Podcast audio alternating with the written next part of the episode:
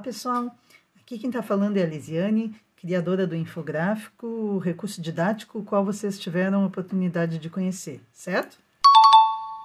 Vocês lembram que após a apreciação desse material enviado para vocês, puderam contribuir dando sugestões, apontando críticas, fazendo apontamentos e tudo mais? Foi muito legal saber a opinião e a avaliação de todos vocês que participaram. Pois então, analisando os apontamentos que vocês fizeram, uma das sugestões mais recorrentes foi a de que o infográfico pudesse ter um material complementar, né, a fim de auxiliar e enriquecer o processo de utilização do recurso nas ações de educação musical. Pois bem, esse é o motivo principal pelo qual eu estou aqui agora de novo falando com vocês.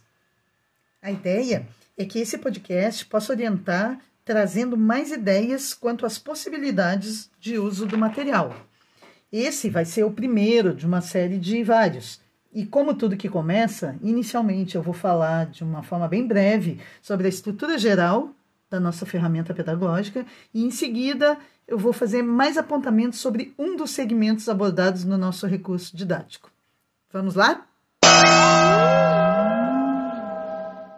Ah, mas antes um pedido.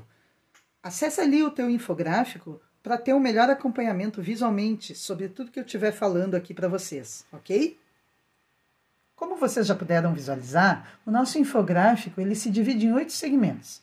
São eles: o segmento dos conceitos, o da nossa pirâmide, o relativo à arquitetura musical, o segmento que utiliza os números para a simbologia dos compassos, assim como o segmento do exercício intitulado Compasso Tátil, o segmento do Mapa Mundi, que traz curiosidades a respeito dos ritmos irregulares pelo mundo, o Você Sabia, e por último, aquele que traz o poema intitulado O Ritmo, do nosso compositor Mário Quintana. Vou falar então um pouquinho do segmento intitulado Compasso Tátil. Ali, como podemos ver, é proposto um exercício de compasso, a ser feito com acompanhamento do indicador, ok? Porém, o melhor disso é que podemos variar e ampliar as formas de desenvolver essa prática junto aos alunos, como, por exemplo, utilizando também expressões corporais mais amplas e também com a utilização e acompanhamento de músicas. Por exemplo, a gente pode, no primeiro momento, fazer o exercício com acompanhamento dos dedos, conforme indica ali o nosso infográfico.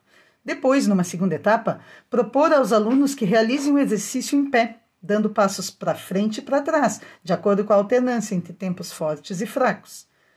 Na sequência, a gente pode também utilizar o acompanhamento de músicas na realização do exercício, as quais se encaixem nos compassos que estiverem sendo trabalhados.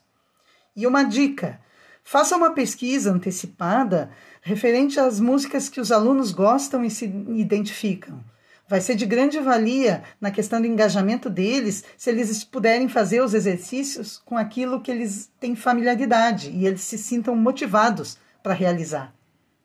E lembrando sempre, pessoal, que o infográfico não tem a proposta de se caracterizar como algo fixo, inalterável, quanto à sua forma de realização dos segmentos. Usem a sua criatividade, deem asas às suas imaginações considerando sempre estar dentro da essência daquilo que está sendo proposto. Mas as formas podem ser inúmeras, as mais variadas possíveis, ok?